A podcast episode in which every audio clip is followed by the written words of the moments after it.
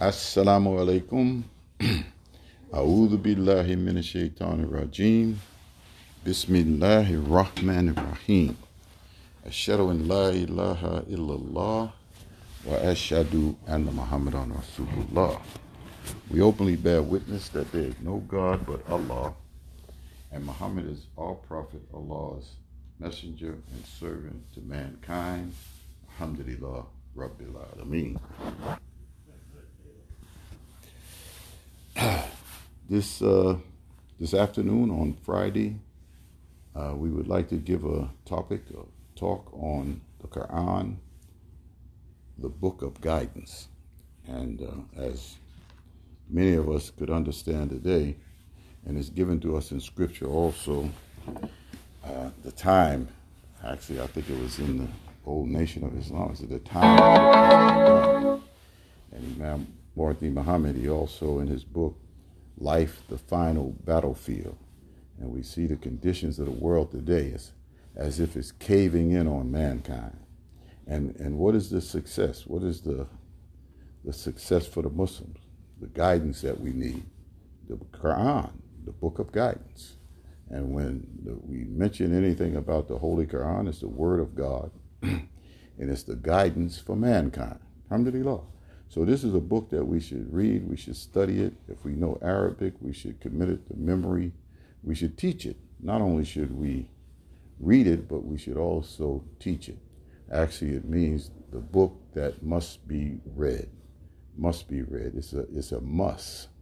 Alhamdulillah. God knows best. The request that we make in Al Al Fatiha, the first chapter of the Holy Quran, and it says Idina Sirato Mustaqim, and that is guide us or show us the straight path. Guide us or show us the straight path. The Mustaqim. That path is the upright path.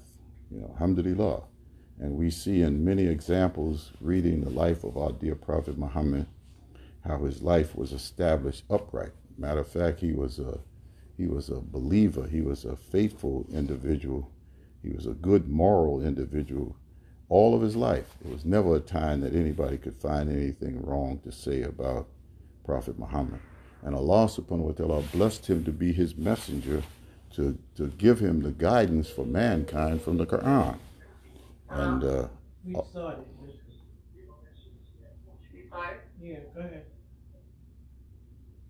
And Allah quite naturally is the best knower. So this chapter, we'll read it in, in the English. It says, In the name of Allah, most gracious, most merciful, praise be to Allah, the cherisher and sustainer of the worlds, most gracious, most merciful, master of the day of judgment. Thee do we worship, and thine aid we seek. Show us the straight way, the way of those on whom thou hast bestowed thy grace, those whose portion is not wrath, and who go not astray I mean, so that one verse or one ayat in in six, number six, the verse of number six, it's making a request, a prayer. We're asking Allah subhanahu wa ta'ala, show us the straight path, the mustaqim, the upright path. And Allah subhanahu wa ta'ala responds, Alhamdulillah, in the next chapter, Surah Baqarah, this is the book there is no doubt in it. It is a guide for the God conscious, those who are mindful of God, the faithful. And what does that mean? Who are they? The mutaqin, the upright, the upright individual. So we say, if this Quran, is it a book for the sinner? Is it a book for the liar? Of course not. An individual have to conform to the way of Allah subhanahu wa ta'ala before he receives the guidance. Could they read the Quran? Of course they can. But do they get guidance from the Quran? Show us the straight path? No. He said God said he will never he will never change the condition of a people until the people first change what is troubling their own soul. So in other words, we have to make an effort before we become the believer that Allah subhanahu wa ta'ala desire. We have to have a desire for change. And as soon as we have a desire for change, then Allah subhanahu wa ta'ala blesses us to, and puts us on the straight path to, to the excellence that Allah subhanahu wa ta'ala desire. The straight path, the mustaqim, the upright individual. Alhamdulillah. And the model of that example is in our dear Prophet Muhammad sallallahu alaihi wasallam. And Allah subhanahu wa ta'ala gave us Prophet Muhammad for us to emulate, for the copy. He's a model of excellence for all human life. And quite naturally, Allah subhanahu wa ta'ala is the best knower. The answer this is the book, Al Kitab. There is no doubt in it. Now, this is Allah talking. This is God speaking through Prophet Muhammad. He said, There is no doubt in it. Now, quite naturally, many of us have read the Quran and we've had some doubts about what Allah subhanahu wa ta'ala says, and that's because we lack the proper understanding. But Allah subhanahu wa ta'ala said, There's no doubt in this book. You might find some doubts in other books that man put together, but not the word of Allah. And let us explain this because the Quran was revealed over 1400 years ago, 1440, whatever, 1400 and some odd years ago. And it's the direct word that Allah revealed to Prophet Muhammad is in the same context right now in the book that we're reading. Maybe not in the English, but in this Quran I have, it has the Arabic right next to the English. And the Arabic words as Allah revealed over 1400 years ago are the same. They're the same in America, they're the same in Arabia, they're the same in Africa, they're the same in Europe, or Russia or wherever the case might be. He said, There is no doubt in this book. And this is from God. If you are a believer, and if you are not a believer, it doesn't matter. But for the believer, there is no doubt. Now, we might have some misunderstandings to read, but keep reading. Because Allah subhanahu wa ta'ala answers himself in, in his own Quran. If we read the first part of the Quran and don't find sufficient understanding, keep reading. And matter of fact, if you don't read it in the first reading, read it again. And before you know it becomes just as fresh as it possibly can to the mind, because Allah knows best. So a person who believes in Allah, he realizes if Allah said there's no doubt in it, there is no doubt in it.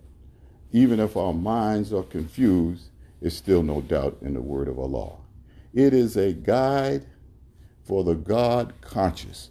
What is a God conscious individual? God conscious individual is, is an individual who is mindful of God, mindful of Allah's existence, right? And every time we do something that is good, we say Alhamdulillah. When we do something bad, Allah comes to our mind.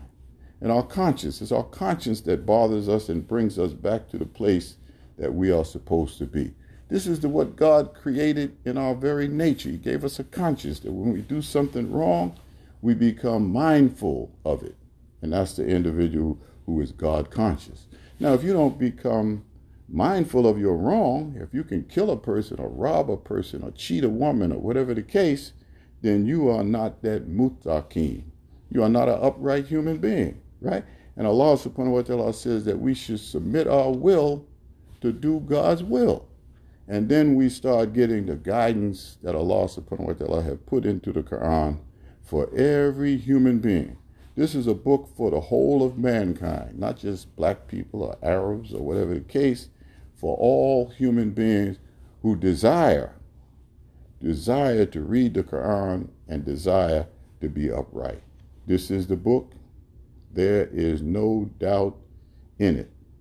It is a guide for the God conscious, those who are mindful of Allah, of God, the faithful, the muttaqin, the upright. Alhamdulillah. And we know that there are many examples of our prophets, Prophet Ibrahim, Prophet uh, uh, Musa, Isa, uh, Prophet Muhammad, and we always see the progression of their lives, always striving to become more full in their uprightness. Alhamdulillah, struggling through difficulty. And then we see in every prophet that we read about in Scripture, they always start out in a desert, a desolate place, with, with no culture and desert and sand and things of that nature, struggling and striving through those difficulties to come out of difficulty into ease. These are the examples that Allah subhanahu wa ta'ala shows us the struggles that prophets had to go through to deliver his message for the benefit of mankind. He didn't create prophets that live in, in a co-ops and big expensive cars and driving around in silks and diamonds and all the rest of these things. Poor, poor, struggling, striving to leave an example for the benefit of mankind. Alhamdulillah Rabbil Alameen. That's why prophets are honored and respected. In the, in the Islamic religion, we say that we believe in the Prophet, we believe in Allah, and we believe that Muhammad is his prophet. We also believe in is is our prophet, Allah's messenger, excuse me. He said that we also believe in Jesus. We also believe in Moses. We also believe in Abraham and all prophets that Allah subhanahu wa ta'ala blessed to be an example for mankind. And if we say we don't believe in Jesus, then we're not a Muslim because all prophets came from Allah for the benefit of mankind. Matter of fact, all scriptures came before they were tampered with by man. All scripture came to prophets for the benefit of mankind. So we accept the books, all of the books, and we accept all of the prophets. Alhamdulillah Rabbil Alameen. So this is a position, or this is a position that a Muslim who say La ilaha illallah Muhammadan Rasulullah take. We have been beat down by this world. Matter of fact, the best example of an individual being beat down to the lowest form of a human being is right here in these United States of America, right? And other places also, but it's specifically right here. You can go to into the jungles or the mountains or caves or whatever the case, and the people conduct themselves more human, humane. They might not have the benefits and the resources that we have here, but their human nature haven't been altered. In the United States of America, our human nature have been altered. We have been beat down. And Allah subhanahu wa ta'ala calls us to be upright. Alhamdulillah. When we come, many of us come into Islam, we came to Islam struggling, beat down individuals seeking guidance. And Allah subhanahu wa ta'ala gave us this ayah. He says, Show us, we ask, Allah, when we come, show us the straight path. And He says, This is the book. In it is guidance sure without doubt to those who are the mustaqim, the upright people, striving to be upright. And Allah subhanahu wa ta'ala quite naturally, He's the best knower. He says, those who, who for for those who believe in the unseen. Persons say, well, we believe in God in the flesh. Well, this book is not for you. If you say that you believe in God, that He's He's He's this color or He's that color or He's in this position or wherever the case, if He's hanging from a tree or a cross or whatever the case, if you can identify him, then that's not God. This book is not for you. You're going to be confused by it because you eventually going to be looking for man for guidance. Allah makes himself unseen, right? Our faith is based on faith alone. I believe. It means I believe. I don't see him. I don't see God, but I believe in his existence. That's clocked into our nature. Alhamdulillah. And once we submit our will to do God's will, we'll see that. Alhamdulillah. For those who believe in the unseen, for those who establish regular prayer, who give in charity what Allah blessed us with. There are three things here who believe in the unseen, establish regular prayer, and who give in charity what Allah blessed them with. Right? So, in other words, establishing prayer we know that we pray the five prayers. The five prayers, ritual prayers, have deep, deep, deep meaning. Just to say we go out and we wash our hands, make wudu, we put it on the carpet or have a rug or put our head on the ground and go out through these different positions, the standing up in the qiyam, which is the upright position, number one, bowing in humility or humbleness, and putting our head on the ground in complete submission, right? These are rituals. But it's a deeper, deeper, deeper, deeper meaning. I remember the Honorable Muhammad, he used to teach us to think, use our intelligence to think. He taught his son, matter of fact, Imam Muhammad Muhammad. He said, whatever you see, is something deeper in it than that. Whatever you see, Allah subhanahu wa ta'ala gave us a powerful, powerful intellect to look into these things that Allah subhanahu wa ta'ala give us in the Quran and also look at his creation, the creation that he created in nature and study these things to get the bigness, the fullness out of it. So if we just consider ourselves, well, I made my uh, two rakas or four rakas uh, five times a day and I'm going to paradise, then you better start thinking again. It's much, much deeper than that. Alhamdulillah. These conditions us, it conditions us. These are conditioning to bring us into the nature that God wants us. And the first posture that we take is what? The upright, the mutaqin, standing upright. That's the posture. And what is that posture doing? It's speaking to us. And if we don't see it, somebody else will see it. Somebody else who have knowledge and wisdom, learned Christians and Jews and other people, they understand postures and positions in religion. They understand what these things mean. Alhamdulillah. So become thinkers, become reflectors on everything that Allah subhanahu wa ta'ala gives us. Because keep in mind, all of us don't think alike. All of us don't perceive things the same way. Everybody has a perception, and everybody makes a contribution to make the picture even bigger and bigger and broader and broader and broader. So if we're just individuals who's following around some kind of sheikh or some pastor or imam or rabbi and following behind his understanding for the rest of our lives, sad on you, shame on you. Allah subhanahu wa ta'ala made each and every one of us as an individual entity to strive to strive for excellence, higher excellence, higher understanding. And it's good to have a teacher to put us on the path, but once you set out on that path, you are on your own. I remember a picture, the Shaolin, I think it's Shaolin uh, Temple, China. It was a movie. And this fella, he was in this temple from a young boy, and he was a Caucasian, and uh, the Asian was the teacher. And he put him through all of these disciplines, a lot of disciplines, a lot of rituals, putting his hands in the fire, doing these different kinds of things we see kung fu and whatnot, you know. The kid didn't understand what was taking place, but he did it, right? And then when he reached a certain age, the teacher said, You don't need me anymore. And he opened up this great big door to the, to the monastery. And he opened it up and sent him out in the world. And when he sent him out in the world, he had to come through different circumstances in his life. And then he came into circumstances where those rituals were applied. And he said, Oh, wow, that's what that means. It was automatic. He was trained, he was conditioned to go out into the world and find his place as an upright human being. They gave us that right in a movie. And it's all throughout the Quran. This is what Allah subhanahu wa ta'ala is speaking. But if we don't know the base of knowledge, how are you going to understand knowledge when you see it in the movies, on television, in life, etc.?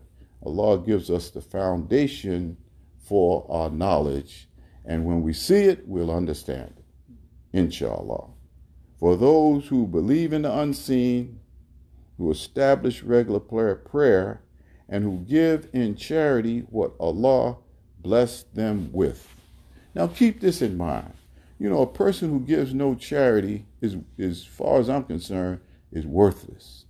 Right? Matter of fact, I heard a brother say, Imam, some years ago, he said, if you don't give charity uh, in this life, he said, your body will be charity for insects when they put you in the ground, but you're going to give, right?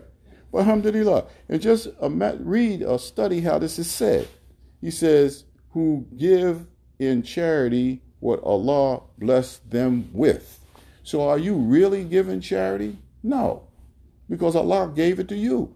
Now, if Allah gives it to you, now the science here is to give a portion of that to somebody else as a responsibility.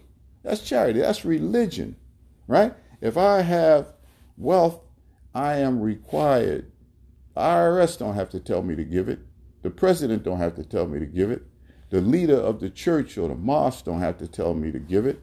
I have a responsibility because Allah blessed me with something, and He is requiring that I give a portion of that to a needy person. Alhamdulillah. And that's how the cycle continues. We live in a society where we have billionaires. There's a there's a Congress lady, a very powerful young girl. She's a young girl, really, uh, Alexandria Cortez. She's she's challenging the governor, governor of our state, to, to, to make the billionaires or tax the billionaires to give a portion of their wealth that they're hiding offshore to give to the needy in the time of crisis. Now, here's a little lady. She couldn't weigh but about 120 pounds, but she got a heart, brother, that's 300 pounds. She's challenging the governor to challenge the billionaires to pay tax on their wealth, billions and billions and billions of dollars of wealth to give to the needy. That's a religious concept. That's a religious idea. So we can see that there's God in her soul, right? And she's calling on these uh, wealth accumulators to spread the wealth. Alhamdulillah. And Allah subhanahu wa ta'ala quite naturally is the best known. And he says, this, the Quran is a book of guidance for mankind. Now, do you want to know how to live your life? Start reading the Quran. You can read the Bible too if you desire, but read the Quran also. Matter of fact, if you're a Christian and read the Bible, read the Quran. You know, there was a Christian lady, a good friend of mine, and she asked me, matter of fact, I worked with her, with her at one time, and she said, John, how do you know so much about the Bible? I said, because I read the Quran. I said, the Bible is in the Quran. Alhamdulillah. I don't know if she understood what I was saying, but the corrections for the for what was put in the Bible, the confusion that was in the Bible is clarified in the Quran. Alhamdulillah. And Allah knows best. Now we say the word of God that Allah gave to Jesus, correct. But then man came along and started adding to and taking away. I'm talking about that Bible, the one that's added to and taken away. We can't verify it because there's no original text. So anybody could write a Bible. I can sit here today and write a Bible, put it on the market, and hope that somebody will buy it. And I know there's a knucklehead out there that will, at least one knucklehead that'll pick it up. Oh, let me read this Bible, right? By John Nasheed, right? And he's, he's, he's got some problems in his mind, but he's looking for guidance.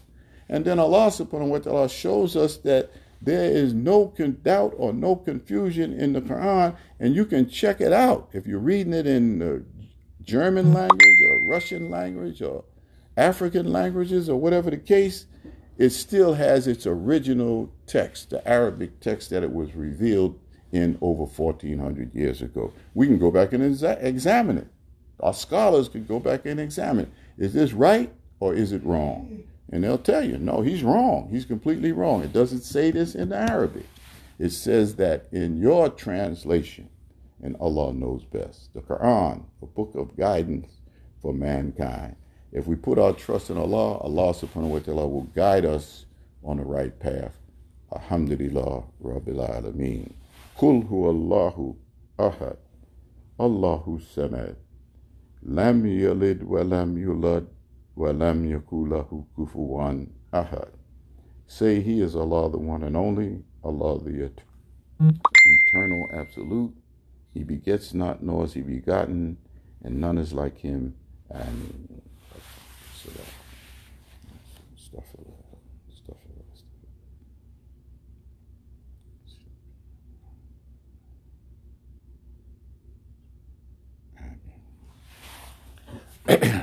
A'udhu billahi min shaitan rajim.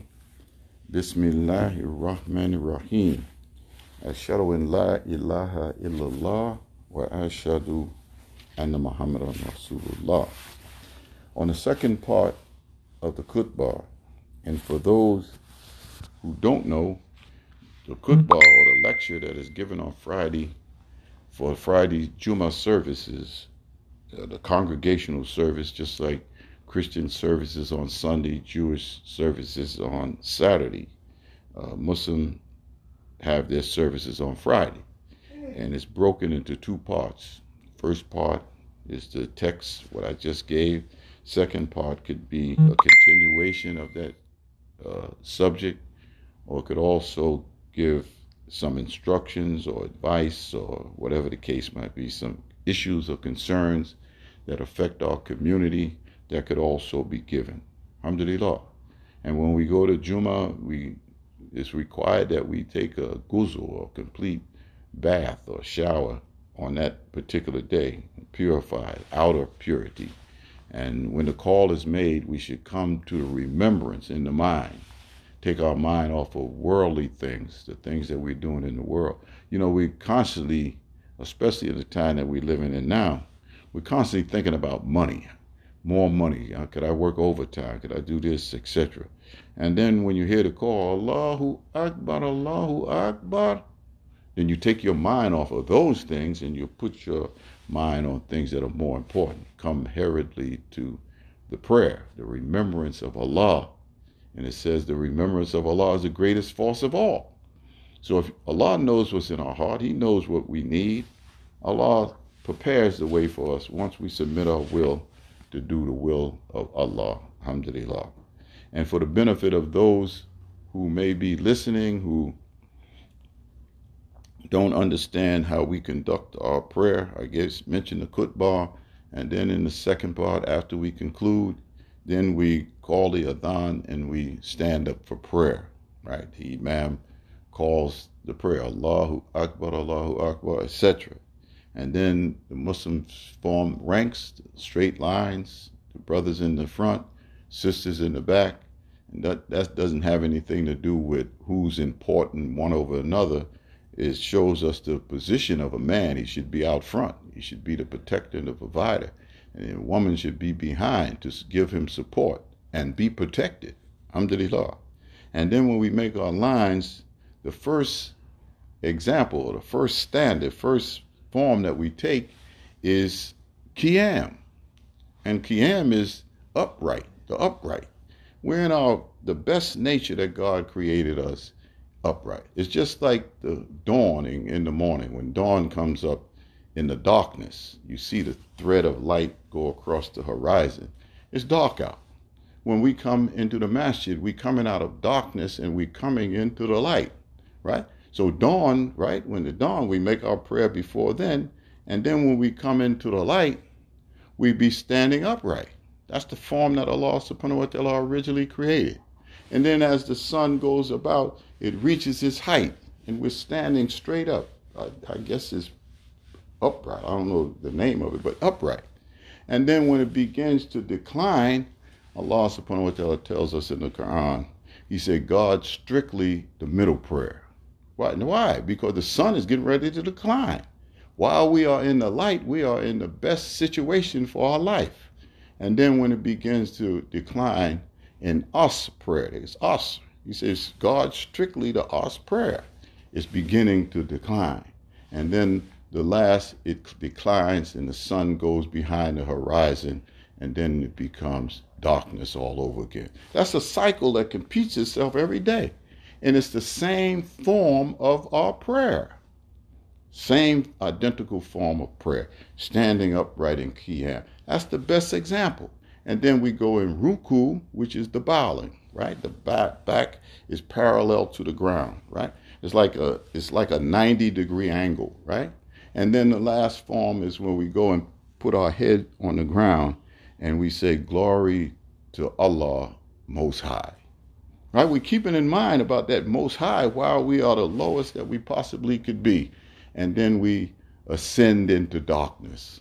And then the dawn comes around again the next day, and we start the process all over again. That's a sign that Allah put, put in His creation.